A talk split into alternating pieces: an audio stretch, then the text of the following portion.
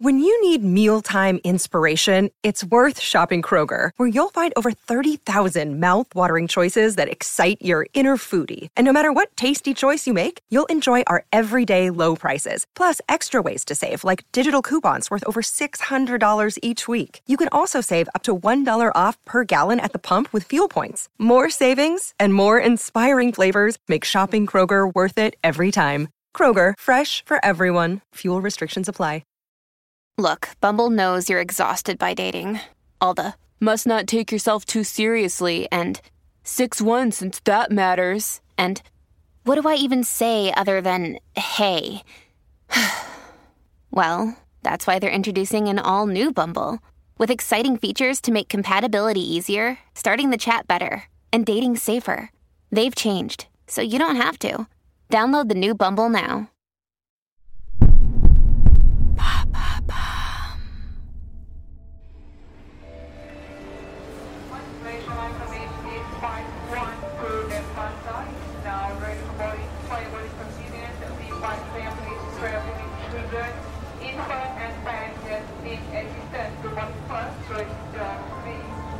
Vendredi 7 mars 2014, minuit sonne à l'aéroport international de Kuala Lumpur, en Malaisie.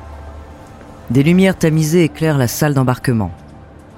Les passagers insouciants et impatients se déplacent avec légèreté. L'heure est à l'embarcation. Le vol à destination de Pékin promet un trajet de 5 heures et 34 minutes sans retard. Les voyageurs se pressent sur le tarmac. L'un après l'autre, ils franchissent la porte de l'avion, accueillis par les hôtesses de l'air. Dans l'étroitesse des couloirs, chacun trouve sa place. Les bagages à main sont soigneusement rangés dans les compartiments supérieurs. On s'installe petit à petit sur les fauteuils. Dans l'avion, les échanges sont détendus, on bavarde, on plaisante de choses et d'autres. Le commandant de bord annonce d'une voix assurée les derniers préparatifs. Les yeux des passagers se tournent vers les vitres pour regarder le décollage. À 0h40, le Boeing 777-200 décolle, le sol se dérobe sous ses roues. Les passagers assis dans leur siège sentent une poussée enivrante les plaquer contre leur dossier. À l'intérieur du cockpit, les mains des pilotes saisissent les commandes avec assurance. Leurs yeux scrutent les instruments et captent chaque indicateur vital au bon déroulement du trajet. Ils ne le savent pas encore, mais chaque minute qui s'égrène rapproche inexorablement le vol d'un dénouement funeste.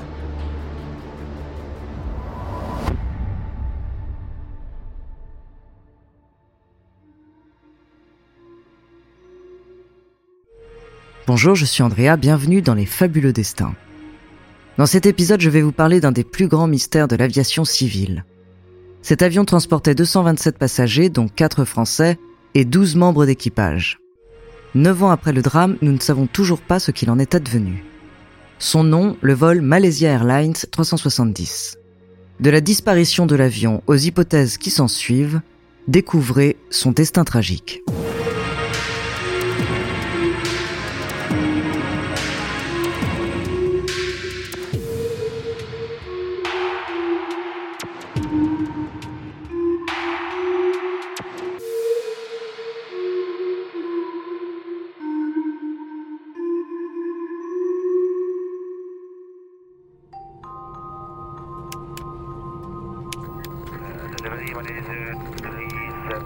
Le vol MH370 s'approche d'une zone de contrôle aérien.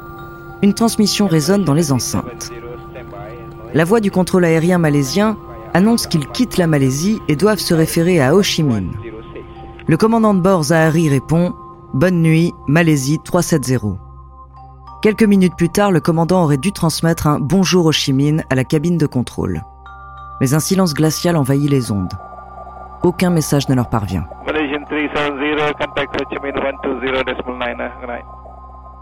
Dans la cabine de contrôle, l'incompréhension laisse place à l'angoisse. Les regards se croisent, empreints d'une inquiétude grandissante. Les minutes s'égrènent sans réponse, sans signe de vie. Les radars ne détectent plus la présence du Boeing 777-200. Pendant près de 4 heures, la disparition du vol de la Malaysia reste secrète. On pense alors à une avarie électronique passagère. Samedi 8 mars à 5h30 du matin, la disparition est officiellement signalée. Les médias relaient l'information, l'avion est introuvable.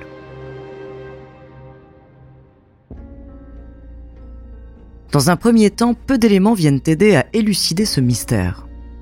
Deux jours après l'incident, la Malaisie annonce que le Boeing 777 aurait fait demi-tour.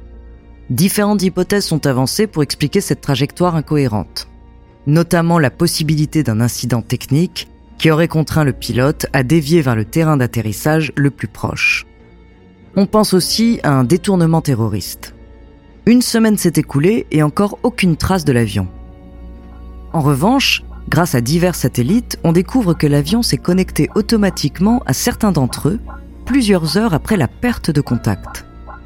Selon Dan Thompson, ingénieur aéronautique, cette information révèle que l'avion disposait toujours de l'électricité à bord alors qu'il était porté disparu. Le 29 juillet 2015, après plus d'un an de mystère, un morceau d'aile de l'avion est découvert sur une plage de l'île de la Réunion. Grâce à ça, nous avons la certitude que l'avion s'est écrasé dans l'océan Indien. Malgré des recherches intensives en mer, on ne retrouve pas la boîte noire.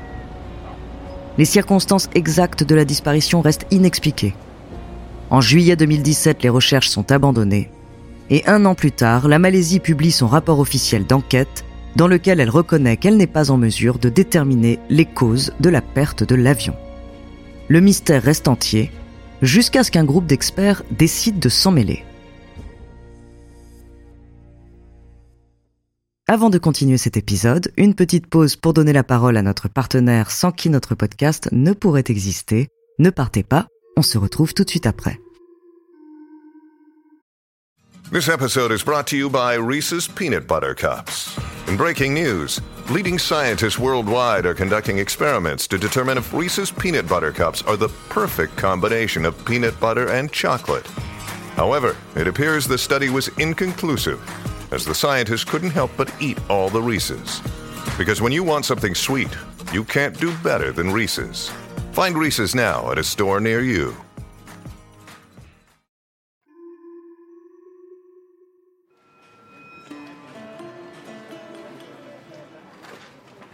Un groupe d'experts aéronautiques connu sous le nom de l'Independent Group décide de poursuivre l'enquête sur la disparition du vol MH370 de manière indépendante. Parmi ces experts, Dan Thompson se distingue par son dévouement sans faille. Il sait que quelque chose a été négligé, une pièce manquante qui pourrait apporter des réponses cruciales.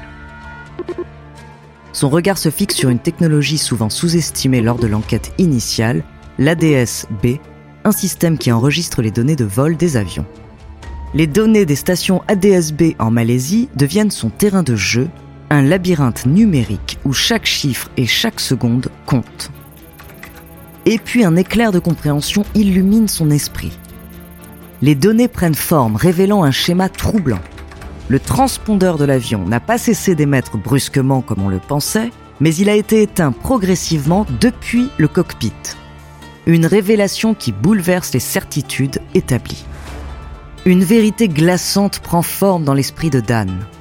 Des frissons parcourent sa colonne vertébrale alors qu'il réalise l'implication évidente de cette découverte. Zahari, le commandant de bord, pourrait être en cause.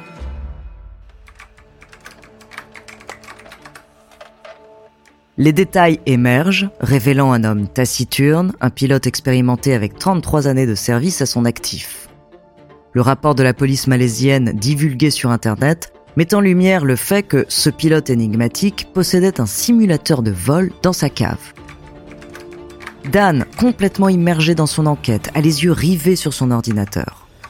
Ses doigts s'agitent frénétiquement sur le clavier, glissant d'une touche à l'autre. Il explore le disque dur du simulateur, chaque ligne de code étant une piste potentielle vers la vérité. Et là, parmi les 0 et les 1, un indice émerge un enregistrement de vol virtuel, une simulation qui reproduit de manière troublante la trajectoire fatale du vol MH370. Dan sent son cœur s'emballer, son souffle se suspendre. Il réalise l'ampleur de sa découverte. Le pilote avait tracé consciemment cette trajectoire, empruntant les mêmes voies que celles qui conduiraient à la disparition du vol MH370. Dans un mélange de fascination et d'horreur face à cette preuve accablante, il comprend la gravité de la situation.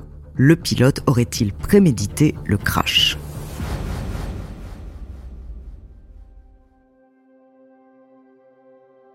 Entre l'extinction volontaire du transpondeur, le vol virtuel effectué sur le simulateur, les preuves convergent donc vers la théorie du suicide du pilote.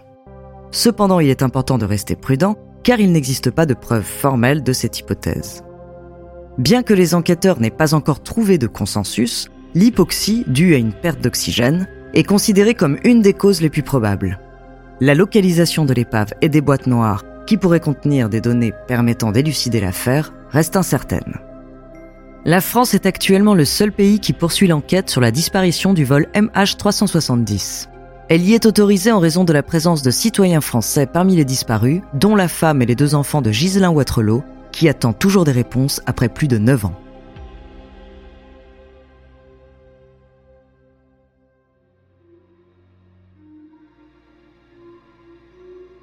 Merci d'avoir écouté cet épisode des Fabuleux Destins, écrit par Clémence Sétir. La semaine prochaine, je vous raconterai l'histoire d'une théorie sur des hommes serpents. En attendant, si cet épisode vous a plu, n'hésitez pas à laisser des commentaires et des étoiles sur vos applis de podcast préférés.